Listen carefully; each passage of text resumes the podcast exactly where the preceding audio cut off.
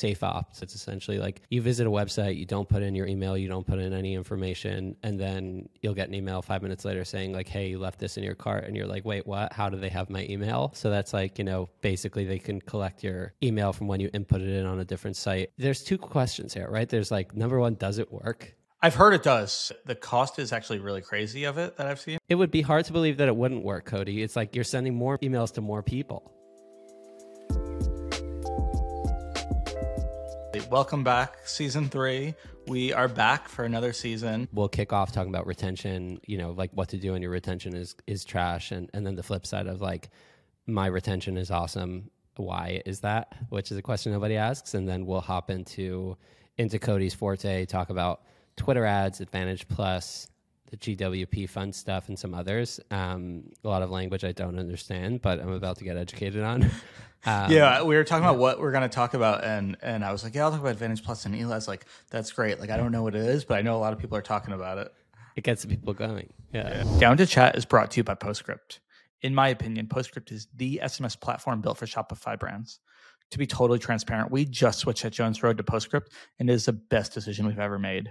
We were on a competitor before and they started tacking on all types of fees. Uh, the platform was not being improved at all. It was just getting it was just getting really expensive and and the service we were getting was uh, you know just nothing compared to what we've received from postscript uh, since since being with them. The product with postscript is just hands down the best that i've ever used. To me it has the best integrations for shopify stores of all sizes.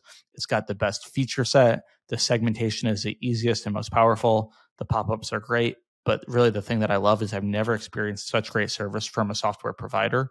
The only time I heard from our previous provider was around contract renewal time.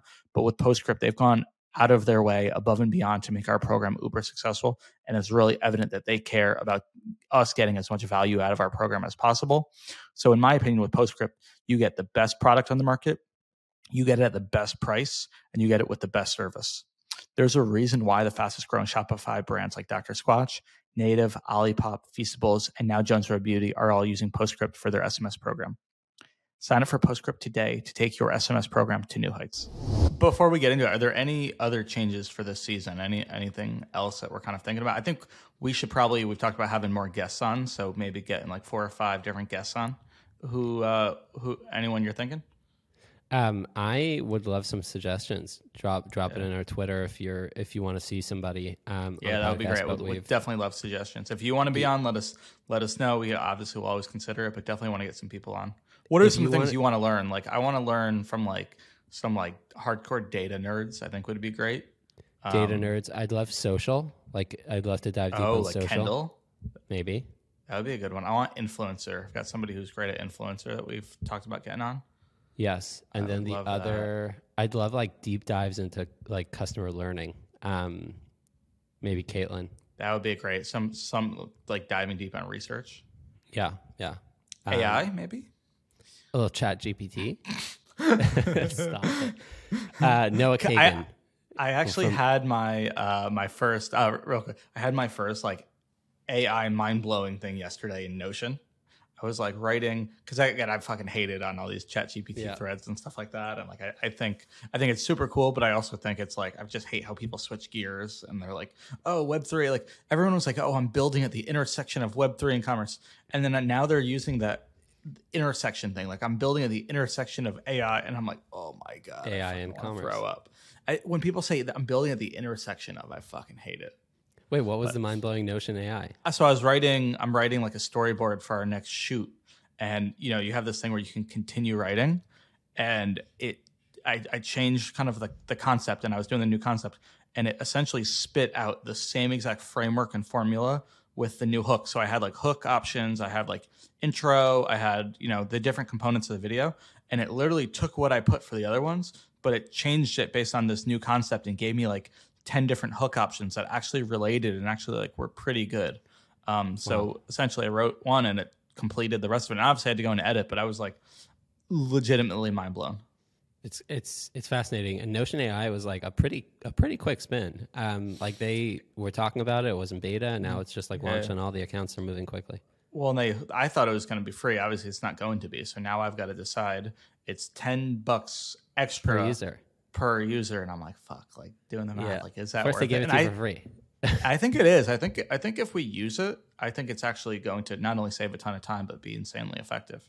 Yeah, the other Gorgias now started tossing in AI like as of last week. It mm. still it still needs a little bit of help, but it's it's. Do you like- have anything you want to share about that, or you want to do that in a few I mean, weeks once you test it out? I think we probably need a couple of weeks to kind of see how it see how it goes. I think mm. our product selection is interesting because there's just a lot of nitty gritty kind of dependencies on customer, mm-hmm. et cetera, based on like both both on the product side and on like shipping delivery. So it's it'll be interesting to see how quick the, the AI the AI learns. But what I was saying before is Noah Kagan from OK Dork, the Facebook ex Facebook guy, was like the biggest money makers in AI so far. are The people teaching people how to use AI, like ten ways to use AI. But don't uh, don't they say that about everything, right? Like the people in the the gold rush where that got the richest were the people selling like the the picks or whatever, the Yeah, shovels. Yeah. Incredible. yeah, I know. It's so funny. Um, I saw I saw a thread yesterday that was like somebody was like the best way to ha- make hundred k a month is with an with an AI service agency or something. Incredible. I was like, there's no like. ChatGPT launched like a month ago. There's no way that this guy's making 100k a month already. Like, The hustlers will hustle.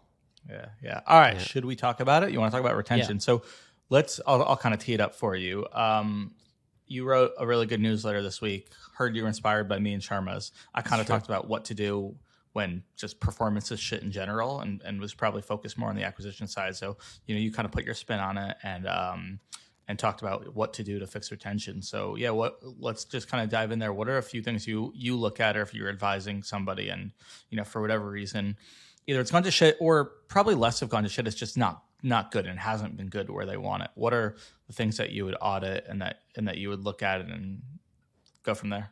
Yeah, I think what's interesting about retention is it's always like our retention is great, our retention is awful, and it's never sliced and diced into different like cohorts. Eh, Like most people are just not thinking thoroughly about it. They're just like, oh, our retention is not great. We need a better product. When in reality, like that's not always the answer.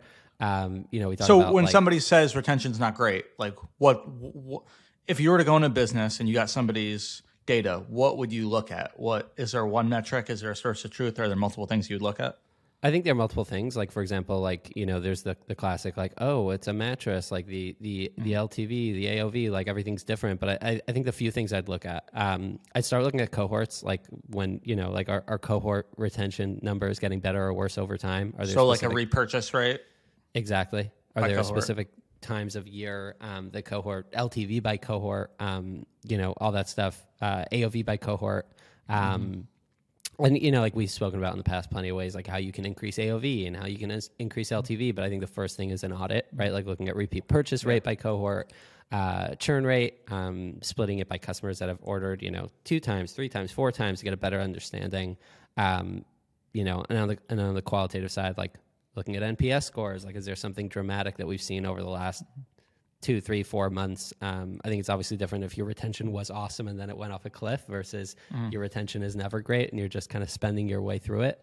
Um, Yeah. Yeah. Good point. Good point. but I think at its core, it's like understanding cohorts, like really, really deeply understanding like what does it look like when your customers are super strong versus when they're not? Is that different year over year, um, and all that fun stuff? And I, I think the the interesting thing that most kind of people have spoken about over the last six months has been like if your retention is not great, launch new products.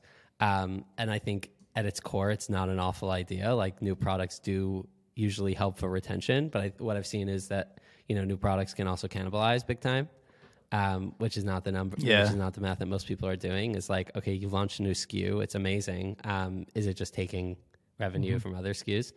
Um, but I think that's the to simplify it.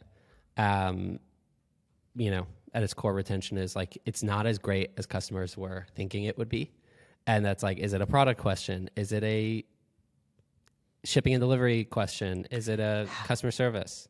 So how do you find out? How do you know? Yeah, I mean, I think I would start by auditing numbers to get a better understanding of where people are dropping off, and then I'd start asking questions. So customer conversations, um, looking at reviews, looking at NPS, looking at you know like any any sort of customer research I can do. Um, I usually start off with looking at NPS. I just think it's like a the detractors will give you a really good idea of like where the shittiest part of your business is, and the promoters will give you a really idea of like what you're doing well. And I think if you if you can get that at volume, you get a, a better understanding qualitatively of like where you're at.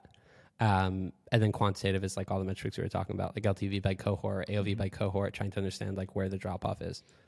Yeah, because that's easy. Pretty much with any metric, it's easy to see what is working, what is not working. Or Yeah. you know, we used to increase LTV by thirty percent in sixty days. Now we're increasing it by fifteen percent. But it's there's really not much in there that's like, here's why it's not working, and that's kind of what you have to dive into. So just to kind of summarize it, you'll look at like c- kind of past cohorts to see changes. Oh, this October cohort is not nearly as strong as in November. Again, there's probably a lot of seasonality into into it. Um, there, but I think it's probably important. You, would you say to like like one thing we'll look at a, a ton is like, all right, like what changed in those months? Like what products are we acquiring people on? I know that's something you like to look at. Like what's people's first product? Um, what channel are they coming in on? I think those are probably some of the most important ones as well. Yeah, I mean, once you get an understanding of like where where there's a drop off, both in but like I guess a where there's a drop off and or b where like your retention is better than average, right? Like for example, if you're seeing like your November cohort is crushing it compared to your August cohort, and you're seeing that like even if it is kind of every year the same, right? The, it's still a question like why is November crushing? Um, sometimes it can be like oh well you know, maybe October's crushing because November is Black Friday. And some of these people are like, they purchase once and then they purchase a second. And that frequency, like we talk about like RFM, like recency frequency and, and the money they spend. And I think it's like sometimes that push of getting them to purchase twice in 34 days is a huge, um, kind of like trajectory change in terms of their LTV. And then it's like, okay, what can we learn from that? like maybe we don't have Black Friday sales or discounts or special bundle options in, in February, but we can still kind of create this kick ass post purchase flow that kind of tries to get them to repurchase either the same product in a different shade or a completely different product within 30 something days. Right. So I think there's a lot of learnings both on the on the plus and the minus. Um, like Cody asked me this last week. He's like, "Why is our retention better than normal now?" And it's like, it's usually a weird question to get asked, right? Because you're like, usually it's like, "Why is something different?" It's like, "Oh shit, this went to shit," but it's like, "Why is it better than normal?" Yeah, I hate not knowing. Yeah, I Yeah. I know I want to know. Anytime somebody asks me if we have like a good few days, why why are we doing well? I'm like I like I need to know. Like you you want to have some idea of hey, like I, I want to be able to replicate this. Yeah, and we just I, I took a dive into Peel, and you know you start looking at the numbers, and you're looking at you know, seasonality, and you're looking like, oh, we have you know a new pro- a new SKU that launched is like maybe there's you know a strong cohort that's kind of kicking kicking in now, um, and it's it's it's super fascinating to kind of like take a dive in and then get a better understanding. You're like, oh, okay, like some of this can be replicated. Like maybe we can't launch a new product every three weeks, but we can definitely kind of like share you know share different varieties of a SKU to cut customers earlier on and kind of like cross sell, upsell, and all that fun stuff. So I think it's, uh, yeah, I mean, data is power, and I think we've spoken about this in the past that like you know, data can can often be the thing that makes you ask questions. You're like, wait, what the fuck? Why why is this dramatically different than than what it was? Um, but be answer questions. Uh, but like be you know, answer questions. Yeah, especially because we're not that old of a business, and you know we've grown so much that it's like we don't have that much historical data to go off of. Like I don't think a year or two is is necessarily a great thing to model off of, you know. But I think now we're building. Like I saw um, Connor from Ridge talk about it, and like just having like a like a spreadsheet and just like a place where you pretty much have year over year historical data very easy to access so you can kind of see hey like this time last year what did it look like what's this you know the seasonality into our business which is obviously going to be you know highly uh you know just dependent on what vertical you're in right like for example beauty is going to have you know different months that you're strong in compared to wellness or something like that so i think that's ex- extremely important just to set those expectations set set the forecast as well um, and then obviously you're probably trying to do your marketing and product launch calendar around that seasonality. So like, yeah, I think that's extremely important. I think that's something we are still learning of is when are we strong? When, when are people really likely to buy? And then, you know, just to show how at least I'm thinking about using some of that. Like, for example, one thing we saw was like October cohort crushed it. Like customers that we acquired in October were, were really strong we, we ran a kit offer in October and acquired a lot of people on that. Usually, I think we've talked about this a bunch, but like if you if you're looking at one of those things as first product purchased, you know, usually, and I've seen this across brands as well, as people that are buying multiple products or people that are buying a kit are more likely to be a better customer. Two potential theories for that. Kits are usually more expensive. So usually the best predictor of a better customer is people that are spending more money on first purchase, but also you're getting more products in somebody's hand and you're able to um, maybe they don't like product A, but they like product B. We also put like a mini of our bestseller Miracle Balm Minute, so they go through it faster. So that's another reason. So that's another strategy is like a like a sampler kit or like a mini kit. Um, that's that's one way to think about it. And then I think number two is just seasonally, right? Like one of the counterintuitive things for retention that I've seen, and again, pretty much across every business, is like you're going to increase lifetime value more um, right after you acquire somebody. You would think it's going to be later on, right? They haven't finished their products, but I think people are just hot. They've got the dopamine ready. They've got the credit card out. You know, this is why I think so many people do those spammy upselling and stuff like that.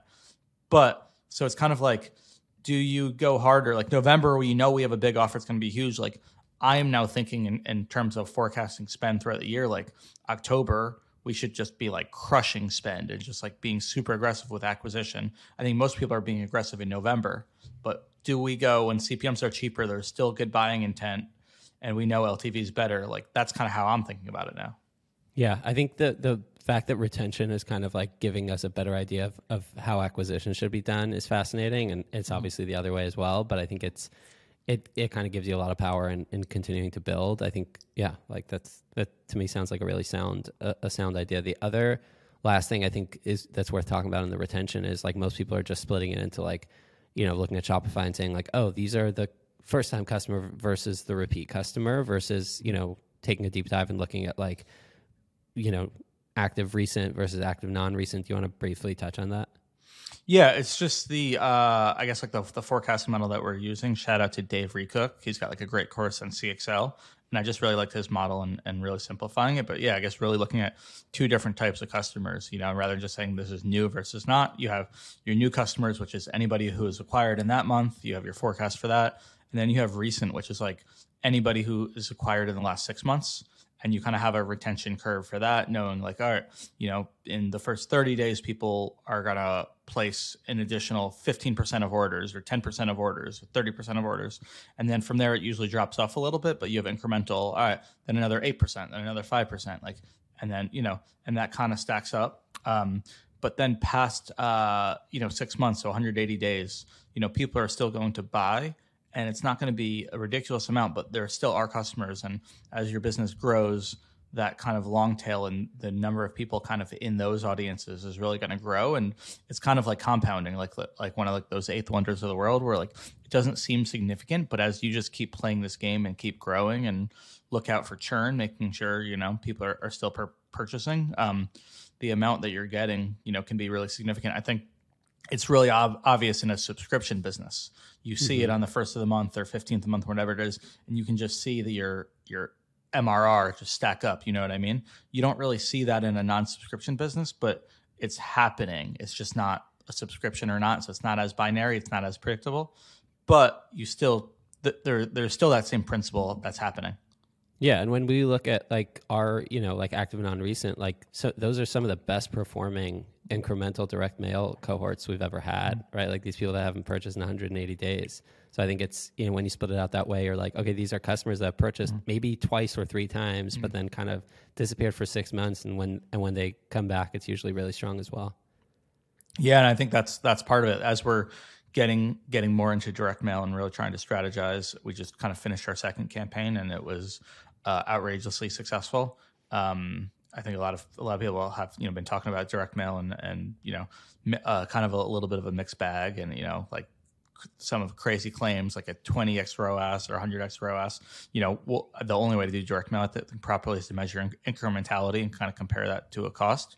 But yeah, I totally agree. I think part of it is all right. How do we get people going from one order to two? That's kind of like you're recently acquired, and then it's also like how do we do a win back or a pre-churn and um, like like Eli talked about, like as your business grows and the size of people in there, like that probably becomes more important, especially if somebody has shown a propensity to be a good customer but happen to lapse. Like if you can identify those people, that's that's something that's worthwhile. Yeah, yeah. I mean, we've we've done the direct mail with the holdouts and all the fun stuff, and and it was pretty insane. So I, I, I look forward to doing more like automations and all that fun stuff. But yeah, it'll be an exciting yeah. six months. Um, um, quick question for you. Anything else on this before we go on? No, I think that I think we covered it. If if anyone has any questions, just or if it's like, well, you didn't look at this metric, or like you suck at retention, or you know, like anyone has any kind comments, you can always drop it in the twitters. Yeah, yeah. Um, question on retention: How do you feel about those uh, those services where you know I'll just say the name retention.com where where you know they're kind of claiming that people are you're not really sending as many abandoned cart emails as you could because I guess if you if somebody's not logged into Klaviyo or whatever it is, you know they're not they're not getting it. Um, I have my thoughts. How do you how do you feel about those? And maybe if you want to give a better explanation of what they are. I mean, the, the basic idea, um, from my understanding, and mm-hmm. and we've seen like the you know uh, what is it called, Safe Opt. Like we've seen these yeah. kind of tools before. I'm not sure the details on retention.com if they're doing more than like a Safe Opt was doing, but it's essentially like you visit a website, you don't put in your email, you don't put in any information, and then you'll get an email five minutes later saying like, "Hey, you left this in your cart," and you're like, "Wait, what? How do they have my email?" So that's like you know basically they can collect your email from when you inputted it in on a different site, uh, you know, way way back across a totally different... just like the terms and conditions, like hey, we can send yeah, you emails. I mean, the first, and I kind of like the first FAQ um, from them is like, how is this legal? So I think it, it's probably a question that's asked a lot, and, and I guess the diligence was mm-hmm. done, and it is totally legal. Um, I think with with you know you know the spirit of the law versus like being legal, like it's it feels it's one of those things that feels funky. Yeah. Um, mm-hmm. I'm a experience and retention kind of guy. So it's like, you know, from this feels more of an acquisition.com mm-hmm. versus retention.com. I think that there's there's two questions here, right? There's like number one, does it work? And it's like, well, I've heard sending, it does. I've it, I have it probably does that it that it does. It the the cost is actually really crazy of it that I've seen. It would be um, hard to believe that it wouldn't work, Cody. It's like you're sending more ma- emails to more people. It should. Here's work. what I heard. I don't remember yeah. who. I think you and I were talking to somebody about this, but like, so it, it works. But again, this is why incrementality is so important. It right. might be claiming a lot of non-incremental conversions because apparently there's a delay from the data getting passed back and whatnot, and you're sending it from from Klaviyo. So a lot of people that are abandoning cart are going to purchase without this, anyways, right? Yeah. And uh, this is even just for any Klaviyo abandoned cart email or anything you do. And so don't assume that all of your Klaviyo abandoned cart email flows were incremental. A lot of those people would have purchased; they're just saving it for later, right? Yeah. So like, yeah. you kind of have to measure it. And I don't, I don't, you don't really have to measure incrementality for Klaviyo because you're not really spending anything. There's no variable cost. But as soon as you have this really high, I've seen brands spending six figures on this retention.com thing, and mm-hmm. they're claiming all this revenue. Like you have to validate that. Same thing with direct mail. If you're putting an incremental cost in, I think you've got to validate that. And I, I haven't seen those numbers at least. So that would yeah. be like another thing to, to watch out for. But yeah, it kind of feels a little spammy to me. Um, I know it's, it's illegal, like, but there's a lot of things that are legal that I don't want to do. Yeah, well, that's a, a, good framing. But there, I mean, like, do you ever leave a website and you get abandoned cart emails that are you're yeah. like, oh god, this is raunchy. Like, this is over the top. This feels desperate. Mm-hmm. This feels well. Weird. I've gotten safe opt emails. I've got right. I've so it's like it works, right? The, the, mm-hmm. question becomes is like, you know, to, to, to what expense? Like, mm-hmm. at what expense, right? It's like yeah. it works. It probably drives revenue. Customers, like I've I've been on the other side of Safe Opt, Safe Opt at Olipop, and we got a ton of emails that were like, "How do you have my email? This doesn't feel right." So it's yeah. like most of the people that I talk to are like, "Oh, customers never complain." I'm like, "Sir, when was the last time you were in the inbox? It's probably been a decade." Yeah, it's um, like it's like a in, growth marketer saying they never hop complain. into your Gorgias because I I it's bet, like it's yeah. like a growth marketer who never complains, whose company like outsources CX. Every single one of them. It's always like yeah. our CX is great, and I'm like, okay, when was the last time you were in the inbox? Our response time is okay. When was the when was the last time you were in the inbox? When was the last time you spoke mm-hmm. to a mm-hmm. customer? Maybe they're great. I think it's yeah. like everything else. I think the the unique thing about not unique, but like the the one of the qualities that I gently like about myself is that I'm willing to be proven wrong on almost everything. So at some point, I think it might be worth testing if we can. Yeah, no, you're. I, I, appreciate that you're open testing. I like yeah. the idea for direct mail because you can apparently do the same thing for direct mail, but yeah. it doesn't feel um, as spammy or as creepy because you have they have no idea. Like they think they might just be in a prospecting audience. You know what I mean? Like no one's yeah. like, oh, why? Like how did this? That's kind of the funny thing with stuff on the web, like the privacy stuff. Like I think people mm-hmm. are very aware of uh, invasions of privacy, but direct mail data gets sold all over the fucking time. Anything mm-hmm. you buy credit card data, like there are all these lists that are literally sold. I bought a piece of like gym equipment and I looked at the terms and conditions. Fucking and it's one of those things where they're trying to you know compete with Peloton, so you know you're putting in all of your height and, and weight and all this different information. They're selling all of that fucking data. Like, but people just have no idea of it. But I think they're much more aware of online privacy concerns. So Yeah, I mean, I don't know. That's my two cents. all the all the junk mail you get, right? It mm-hmm. sometimes feels eerily relevant, right? It's like you buy a shirt and then six months later you're just getting a bunch of shirt manufacturers sending you like, here's this shirt, and you're like, that's like too much of a coincidence, right? So I, th- I think there's definitely like data sold. I think with with direct mail, it's also like not. 10 minutes later it's four days later. So i think there's also a little bit of you're like oh i don't know. If it's like it's like somebody knocking on your door five minutes after you left whole foods saying like hey did you check this? Because this i think would be something you like. I think it's Yeah. it's interesting. And i it might crash season three of down to chat is brought to you by tapcart i know we chatted about this last season but there's so many cool brands that have created an app with tapcart in the last couple of years and i wanted to highlight one of the ones that i've been looking at so chubbies chubbies has been around for a minute they're in the men's fashion space I think what's interesting about Chubbies is they kicked this off in 2018. At this point, they have 137,000 push subscribers, which is kind of crazy. It's like these people are all getting notifications every time they send something in app, which is super cool. The return on app spend, which Tapcart calls ROAS, uh, not the ROAS you know, but a different ROAS, is 189x, which is pretty insane. Um, I think the, the unique thing about Chubbies is that they're looking at this as a unique way to kind of re- reach this top 10 to 30% of customers with deals, drops, brand news, all that fun stuff. I think when you sprinkle in some app exclusives in your strategy, it's really helpful for retention. So I think it's it's a fun a fun thing to check out. Um, if you're looking to learn more about Tapcart, you can check out tapcart.com forward slash down to chat and you'll get your first two months free. One of our listeners actually called Caden Lane. Brian from Caden Lane launched with Tapcart a couple of weeks ago and just showed me his app on Twitter the other day and I was blown away. It, it's pretty pretty insane how quick they've built it, but also how thorough and, and amazing it is. So definitely check out Tapcart and thanks for listening. The other reason I like it for for direct mail is, you know, like let's use email to uh, acquire those customers who we've driven there. Let's say you drive somebody there from Facebook ads or YouTube ads or whatever. You know, you get their email, they take our quiz, or they go through the pop up. Like, let's use Klaviyo, let's use Postscript to try to, you know, get those people across the finish line if we have their email. But if we don't have their email, obviously we can't use that stuff. Then it's like, all right, I don't mind paying 50 cents to PostPilot to be able to try to re not even reacquire, but actually acquire this person. Yeah. So to me, it's kind of more retargeting than it is. I guess it's, it's acquisition, but it's retargeting much more than it is like a true retention play of this Yeah. like retention.com thing. Yeah. All right, moving on. What's next? I mean, the the D2C Twitter sphere has been up in arms around uh, Twitter ads. Um, your notorious tweet, like a little vague over there. Um, people Yeah. are like, "Wait, does it work? Does it not work?" The replies to Jones Road uh, sponsored tweets are like, "I have seen this four times in the last twenty minutes." Um, I feel I had to stop reading the comments. I feel like Twitter uh, comments are probably the worst of them all. I think they're even worse than TikTok. Yeah, savage. But um, t- tell tell the people what's been going on. Tell people not to get into it if they haven't done Facebook ads. Give the whole the whole Twitter ad spiel.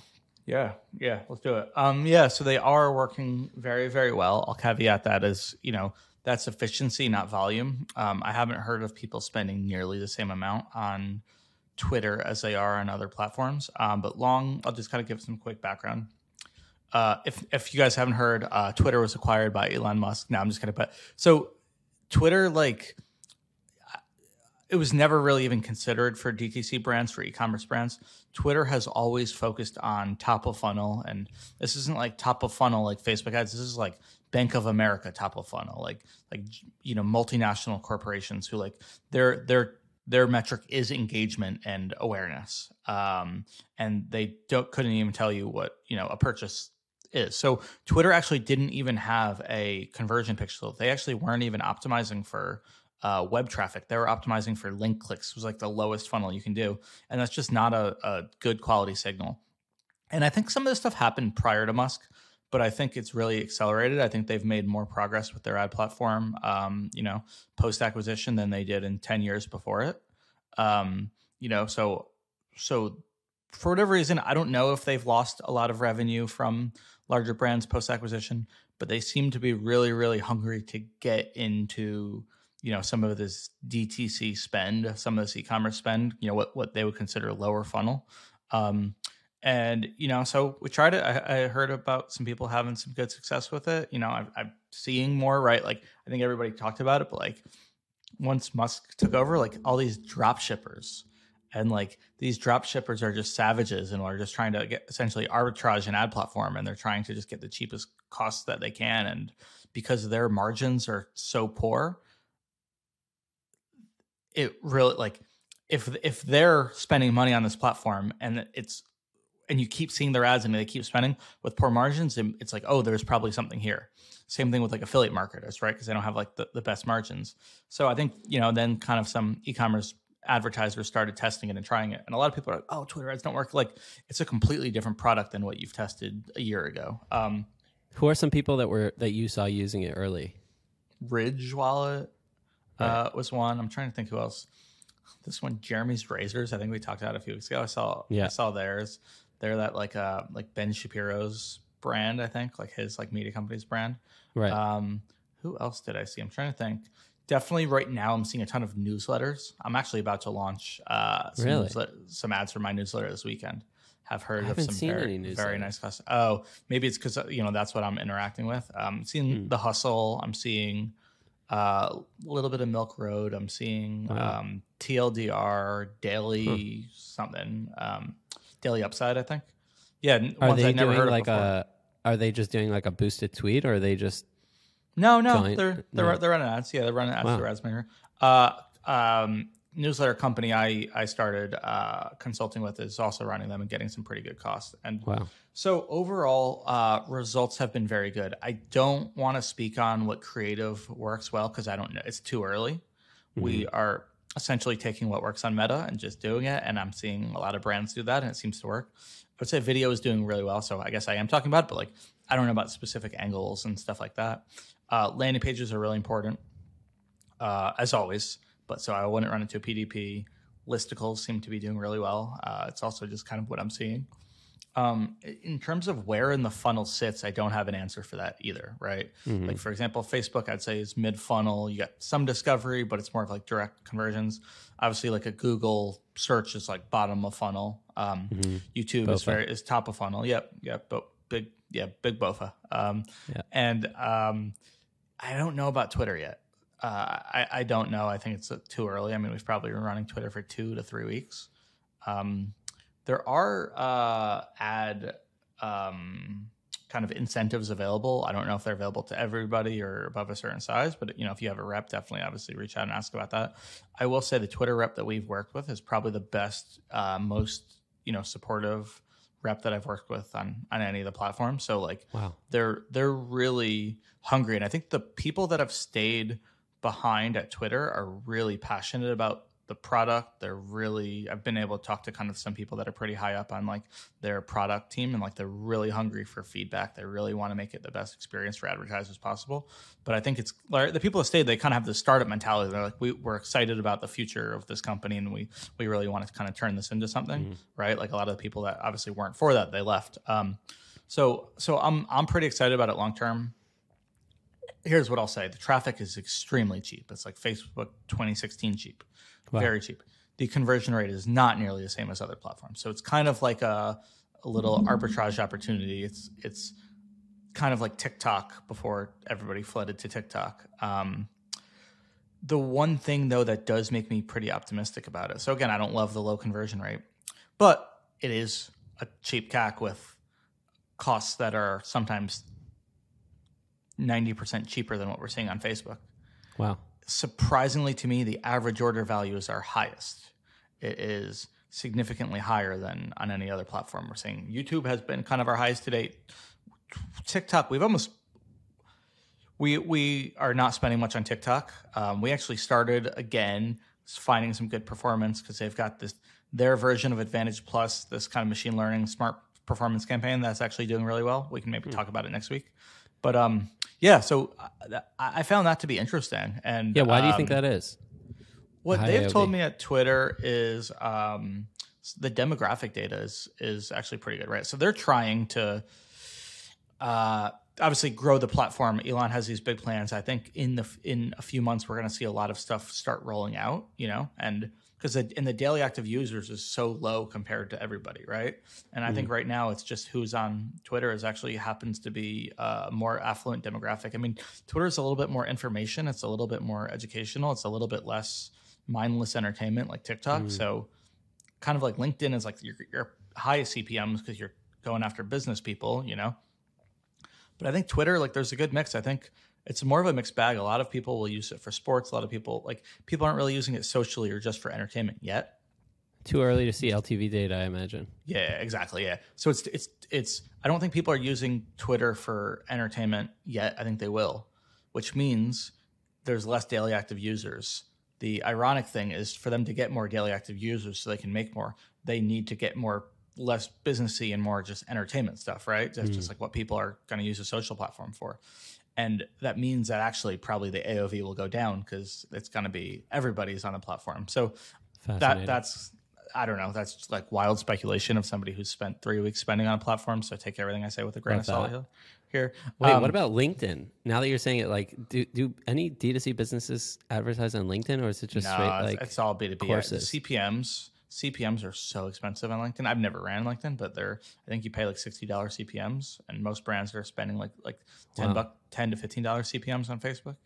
But yeah, so that's what I would say. Twitter. Um, it's not a giant amount of spend, but it's it's enough to be significant. It's more than TikTok for us. It's now Wow. well above TikTok. Um, I'll see what we can get out of it, but it's um, it's really promising, and it's it's cool to have another platform that that works. Again, it's you know maybe it's not long term and it's short term, but they're they're really working hard to do something. I know you kind of brought it up, so I'll, so I'll say if you're not having success on Facebook, or if you are, you probably don't need to go to to to, to Twitter. Um, just don't go chasing the next shiny object. I remember a few months ago, everybody was testing Snapchat again for some reason, and I don't see anyone really spending on Snapchat now. That's not you know a big brand who probably needs to be. so who know. should be? Who should be testing on Twitter? Um, if your business really is spending a lot on other platforms and things are working well, and as you spend more, your marginal cost per acquisition gets pretty high on a platform. You know, once you're spending 40k a day on Facebook or whatever it is, you know, you might be getting a better return spending 4k a day more on 4k a day on Twitter rather than spending 4k more a day on Facebook Hmm. you know um, that's probably who should be doing it but if you're not having success on facebook and your marketing isn't working i probably wouldn't go to twitter Interesting. That's very helpful. that would be my Um, thoughts um, broad is working best i'm actually surprised pleasantly Big surprised broad guy. see. In general, you're a broad- big broad guy. we, we well i usually am it's what worked best for us Yeah. everywhere else um, but on twitter i thought you know maybe their machine learning isn't as i don't even know if they do machine learning um, it maybe isn't as advanced so let's test some lookalikes let's test some interests let's test keywords didn't didn't do very well so um, yeah twitter twitter twitter ads it's been a lot of fun so fascinating. It's it's fascinating to see kind of like the trajectory when any kind of platform changes, even the tiniest bit. How like you know all the growth guys kind of just like slowly silo in, and then they kind of slowly exit. Um, I think Twitter is like a somewhat slower, you know, rise than we're seeing from everyone else. Like I think people are a little bit less excited about risk. Maybe it's like the the current economy or whatnot, but I think it's like it's shockingly slow, at least from my vantage point, as far as like newcomers in the D2C world testing it. There aren't that many. I think it's getting slow. I think hopefully this helps. I mean, I kind of debated trying to share it or not because I'm like, do we want the competition? But really, it's not going to make a, a big difference. And I think the more people are spending there, the more Twitter is going to improve things, get more data, improve kind of like their platform. Um, I think we'll, I think we'll see more. I think I think we'll start seeing some more people testing it. I my guess is it's going to be a mixed bag that it's not going to work for everybody. I don't know who it's going to work for and who it won't. Right, like YouTube works best for for high AOV, right? Because a lot of it is is view and and longer funnel. I, I, I you know, t- t- TikTok usually works best for low AOV because it's more of an impulse thing. I don't know who Twitter is going to work for. I, I really don't. Um, I guess it's working for wallets because I'm seeing a whole lot of Ridge. A lot of ridge, yeah. That that's the only thing with frequency seems to be pretty high, right? Like, Yeah, I don't know about you. if I'm you see it seeing once- our ads. I'm seeing our ads nonstop too. If you see it once, you'll Um, probably see it another three times uh, within the next ten minutes. At right? least, yeah. So frequency seems to be really high. Um, you know, so that's that's just kind of something where it just limits how much you can spend. Mm. It's it's only a matter until athletic we well, you're seeing athletic greens Twitter ads nonstop. and then you know you you know you've made it. Um, they they are doing a lot of whitelisting every single time on TikTok. I see crushing it. Yeah, I see a yeah, ton of a whitelisting from They're Athletic Greens. it. I think it's it's such a. I mean, we've spoken about this in the past, but it's such a fascinating business just because there he goes. It's a fascinating business just because like everyone just saw them explode, but they've been around for so many years. What is it like Mm-hmm. eight years, seven years? 10 I, I first knew of them when i was in high school and i was like getting into strength and conditioning and i would follow all these guys like like Wow. bloggers like eric Cressey's one and like um like like guys like that like and they would blog about it and i didn't know anything about marketing but like i could tell it was kind of like an affiliate link but i could, I could also tell they liked the product right like Yeah. athletic greens did a great job seeding before that was even a thing to just creators influencers whatever you want to call them um they weren't really spending anything. They bootstrapped it, I think, for like eight years. This was so I graduated high school in 2010, so it was probably like 20, 2009, 2008, maybe. That uh, um, you know, they sold like the black packaging, and I, I it was just pretty- doing. I was doing like I was eating sesame chicken and a lot of pizza then. So I'm glad to hear you were on AG one. um, well, I couldn't afford it then. I was like, oh, this stuff sounds cool, but like Yeah. 60, 80 bucks a month, like like that's crazy. Um, Yeah.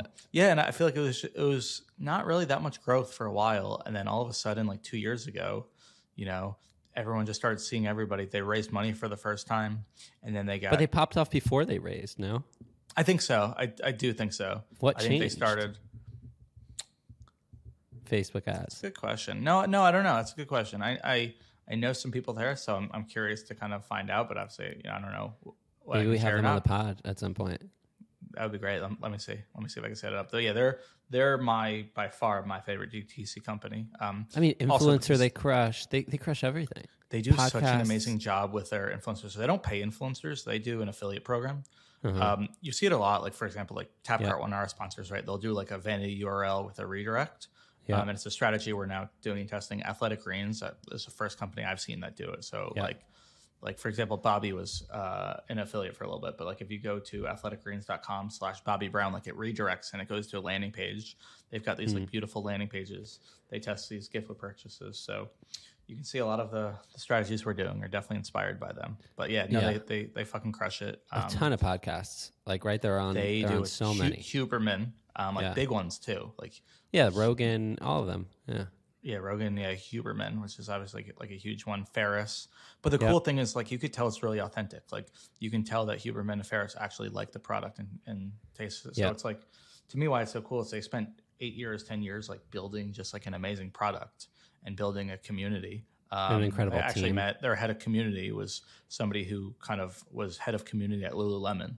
Um, Oh, wow. So they've built, you know, they're now they've built incredible community, ton of ton of um, creators, and and then you know did ads last. And I feel like that's the opposite order that most DTC brands are doing things.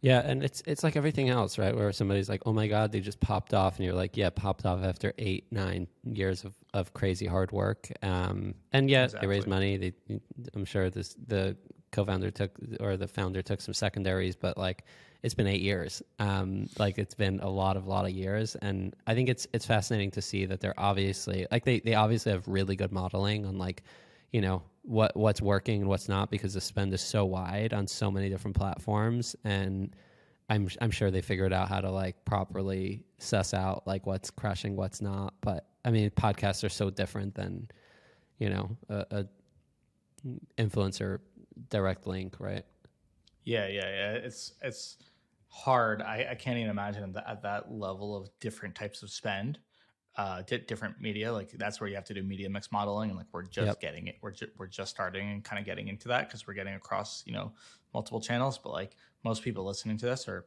probably seven figures, um, probably some, some eight. You know, probably not that many nine figure businesses. So it's like, don't worry about Twitter ads. Don't get caught up in the shiny object. Like Facebook ads are probably going to be your best paid acquisition channel, and just get really good at doing that. Can we chat Dude. really quickly? Go, go ahead. yeah and I was just gonna say do they I was gonna say two things first of all we should save the GWP news for next week just because That's good. I probably will have more data on it. Can I just share what, what it is? Can I give a yeah. teaser? Can, I, can, I- can I do a little a big tease A big old So we are testing a gift with purchase offer, kind of what we're calling like evergreen acquisition. So it's not something you can see on our website, but you can only see it through certain funnels and landing pages. Um, and we'll have some data next week, I think, that we'll, we'll be able to talk about. But I'm very optimistic It's about it. spicy. The data will be spicy. I think we'll have more data. Obviously, you need more than a week's worth of data, and I don't Yeah. think we're testing perfectly this week. So, ne- so next week we'll we'll have a little bit more like apples to apples. But um, yeah, can we chat about Advantage Plus real quick? A a hundred percent. I'm a What do you Advantage think of Plus when you guy. hear that? When when I first heard that, a lot of people joked that it was like insurance, that it was like AARP insurance or something. To me, it sounds like a credit card, but I guess I'm too deep in that world. Credit it's like card, a city. yeah, Citi has advantage. Something like advantage, that, right? Something. Yeah. So I forget if we've talked about it before, but I'll give a quick rundown. Advantage Plus is uh, Meta's new campaign type. Mhm. Um, it is essentially two things. It's it's their uh, equivalent to Performance Max. TikTok now has their Smart Performance, whatever they call it. But really, what it is, it's it's trying to leverage machine learning and take the control from the advertiser to the machine and trying to kind of limit the things that you know the variables that an advertiser has to do. And I think overall, it's a it's a huge net positive. Um, like for example, you used to be able to target interests or, or lookalikes, and then you had an option to to select this box that said, uh, you know, detailed targeting expansion, which means you can expand my. Tar- I give you permission to target people outside of this audience if you think and your model predicts that performance will be improved. And then about a year ago, they they took that away. So we it was just checked on by default, and you couldn't do it. You couldn't take it away. So I went from being able to do this really detailed targeting, say detailed targeting, but we'll kind of turn it into broad if we want. And and now they're like, you don't even have the option of doing detailed targeting in in Advantage Plus. It's kind of like broad. It's meta saying, don't Trust trust you keep fucking this up. Trust us. Trust me, bro Yeah. um, and and on on so yeah, they're taking out a lot of control. Uh, I don't even think you can do manual placements. You can't do like a cost cap or something like that currently. Um, Just so- straight. Give us the money and and trust us. and we'll hopefully give you some money back. Um, And a lot of people complain about Google and Performance Max and it being like a black box and not being able to see placement. I think people are more skeptical of Google because what they think is like, okay, they're they're having spend go to like some really non-profitable places because like they've got all the display network that doesn't do that well. It's like away from like hide in display spend um, and like make everybody spend it there, but um, or, or it's like branded search. Like you, it's hard to see how much of a spend goes branded search. However, I don't think people seem as distrustful of, of Meta for this for whatever reason. So I think it does two things. I think it's working really, really well for I've heard of a lot of people. I've seen back and forth results, but overall mm. really good. First things, it kind of is forced best practices. So Meta has come out with, you know, their per, performance five used to be power five of what they recommend, broad targeting, consolidation, all that kind of stuff. And again, I've I've talked about this on Twitter and stuff. I've been doing a ton of audits, and for whatever reason, people aren't following it. And usually, it's the people that are struggling that are not, right, you know, doing these best practices. So I think this is just Zuck getting super fed up and being like, "I'm not going to give you an option. Like you have to do this." Because again, like these these machine learning models are just getting so good, and there are downsides to them, but for the majority of people, I think uh, they're a huge net positive, especially like non-sophisticated advertisers, smaller brands. You know, so you it doesn't allow you to do detailed targeting. It doesn't allow you to do broader versus I mean lookalike versus interest. Um, it doesn't allow you to do different bid or cost caps. It doesn't allow you to do placements. So it's kind of like what are you left to do? You are left to obviously make your business better, but also make your creative better and your landing pages better. So I think from what I've seen and from our business and stuff, brands that were leaning into broad, leaning into consolidation, I think are getting a slight improvement. Defin- Definitely there. CPMs are cheaper, so it's cheaper because I guess they want people to spend on this. Um, or maybe it's just more, you know, you usually get rewarded with cheaper CPMs if your ads are more relevant. So it also seems like that's one. But conversion rates are actually better. So you pair those two things and it's like, hell yeah. So No-brainer. It, it kind of. So that's what I've seen. And then the second thing, they haven't shared a lot, uh, but they say it's a new machine learning model. Um, they haven't really said what that means. Some people probably might know. I, I haven't really seen anything, but they're. I think they've. They're not getting enough credit. Obviously, we, we see their stock is up, so they're starting to get some some credit back in the market. But um, I don't think they're getting enough credit for how they've responded to uh, iOS you know changes and really rebuilt their entire ad engine. It seems like to be able to you know use the lack of data and model data and be able to optimize and target based on that. So I'm super optimistic. Um, I, I, think a lot of people are, um, and I would say you know who should be using Advantage Plus. Probably everybody. It's actually not available to everybody yet. It should be soon. I think they're just kind of like trying to you know iron out some of the kinks or whatever. Um, but if you have access to it, definitely, definitely try it. Um, I would imagine it, it'll work pretty well, but it works best with creative that has already been proven to perform well. So, you know, if you're running creative testing and you've got some winners, throw that in Advantage Plus. The other cool thing about it, I usually like five ads in an ad set, no more. Mm. I find even if you're spending 30K a day on an ad set, above five ads and it doesn't do well allocating, everything I've seen from accounts and talk to people, you can put more than more ads in an Advantage Plus ad set. So that's great because not only can it, you know, allocate spend and let's say you've got whitelisting that's going to t- work well with somebody, but you know, a static that's going to work well with somebody else, like it can kind of do that. I think you might be able to get less creative fatigue because you're diversifying the ads that it's showing and spending on. So I don't know. It just makes it simpler. It's performing well. Um, if you have access to that, definitely test it. If not, be on the lookout for it in your account if I had to learn one thing from Supermax Advantage Plus, um, it's this: trust Zuck. He smokes. Never meats. bet against. He does water skiing. He owns half of Hawaii, and he'll do your do your ads work. Never bet against them. I know. I'm curious how much they're uh, still investing in the metaverse. Like I, I, know that they've kind of realized, like like then the market Meta. was kind of like, hey, we don't like this metaverse. And we want thing. you to like, make money. Fix your ad product. But yeah. I think I think daily active users are up on Instagram. I don't know about Facebook. I I think like I think they're doing well right now, and I think and Meta verified, ago, just taking oh yeah, how you, book. How you feel about that? Out of Elon's book. Out of Elon's book, yeah. I mean, how you how do you feel about it? Had that? to happen, right? It was a matter of time. Like if if they see that people are willing to spend on Twitter to get verified, why would they not launch the same product? So all it is is just verification. It's just yeah, it's not yeah. no ads or anything like My that. My favorite part is like that it includes like expedited support or something like that. Like Facebook support d- doesn't yeah, exist outside of ads. Like it's not like if you get locked out, good luck. Um, so now you're paying like fourteen dollars to get support when you're locked out, which is like it to me that's like absolutely fucked. But um, listen, it'll work. People will pay for it. So yeah, I mean, are you still paying for Twitter Blue? I've never done Twitter Blue. I thought you did. I thought you were paying. I thought you were verified. I don't know. I'm not verified. I never, uh, okay. I never bit the bullet. Oh, I thought you did. I, I, I did because I was like, all right, like if if it helps you get more reach, yeah, then it's like yeah. worthwhile, right? Then it's like a good eight dollars is well spent to help you get more reach. But uh, I'm I'm curious to see Meta like it's a signal, so obviously people will do it because it is a status signal. Because I was thinking right. about it like would I pay for a creator that we're whitelisting through to get verified? Yep. 16 bucks a month to make right. you, you an ad that you're spending 10K a month on or whatever it is perform it better. Makes sense. Yeah. It makes sense.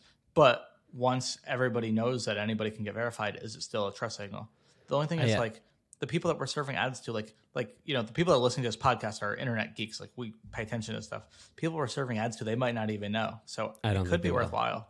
Yeah, I don't think that the the bulk of our audience is is staying up to the latest and greatest of Meta verified. So mm. I, I think that makes no. sense. I mean, I think it's yeah. like a, it's like you know, like everyone was like, oh, if some people are verified, then everyone's verified, and it's, I mean, I'm sure there are quite a few people paying paying for Twitter Blue um, that'll continue paying. I think they could have made it a larger of a difference between like the verified versus non-verified. Like I don't think re- reach has changed dramatically, and it's just like that extra tab in, in notifications. But like, why would you only look at verified notifications. I agree. I've never looked at that. verified. Right.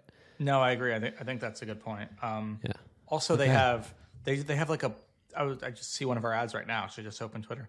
So they have a yellow check mark if you're a business and not paying, and the blue. So it's like, fast. I don't know.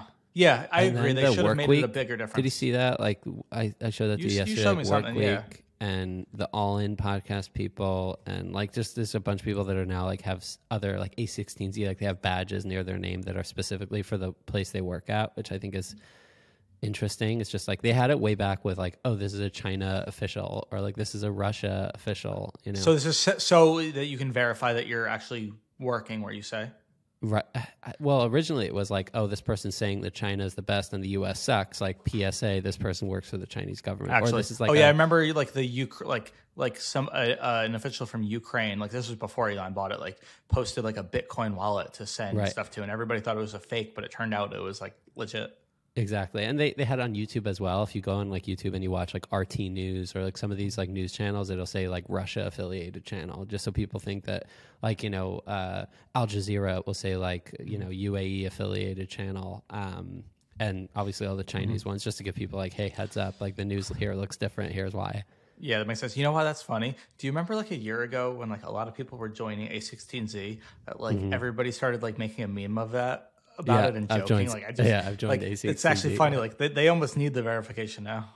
Yeah, yeah, everyone works there. Um, awesome. Well, this is a, a good kickoff. Um, if you have any, if anyone has guest ideas that you'd love to see on the podcast, shoot Cody a DM, please. At Cody Plof, verified. the verified guy. Um, and then I think Eli, I think it's time for you to go touch some grass. You need to like double touch grass to make up for your sins this morning. You, I straight up got canceled. grinding. Like I didn't open my Twitter, and now I just like opened my Twitter, and I just have a lot of notifications of like you, That's motherfucker. Um, I'm gonna touch We're, some I grass. feel I'll like you really started something though on Twitter. I feel like no one was was talking about touching Why do I not get now, the credit ever? now every week I'm the- giving you credit. No, as Give you this should. man But like, credit, yeah. I'm just like, I I feel like I started that in D2C Twitter, and now that like, You did, and Some everybody on a Saturday is like, and one guy grass, are we that does grass? that all the time now blocked me. I'm like, do you not want to get canceled that you that you stole my idea? blocked, blocked over a credit card tweet. Imagine like I I feel like I'm a okay nice guy. Like I never knew people would block me. Like what did I do? Did I say that your credit card is is You amazing? should just go in Like, your in your villain era. I think I'm I'm in a villain arc right now. I'm just like slowly becoming internet's villain. I think a like- lot of those companies are struggling. A lot of like those DTC credit cards, from what I've seen, and they're are like unhappy, and they're just blocking. No, I just I just think with the with no no I mean yeah you were trolling them but I Oh. think with the market changes like like there's another one that I'm thinking of that um, offered like a certain percentage of cash back and from what I've heard they're either not paying it or they're being really slow to pay it. oh gosh, I think just with with the rates going up and everything it's like they're I guess kind of like a zero interest rate phenomenon. yeah, fascinating. Okay, well, okay, well we're now canceled so it was a great season. Three. it's great, great to see you all, and a, a huge thank you to Tapcart and Postscript. So we'll see you next week. Cheers. See you next week.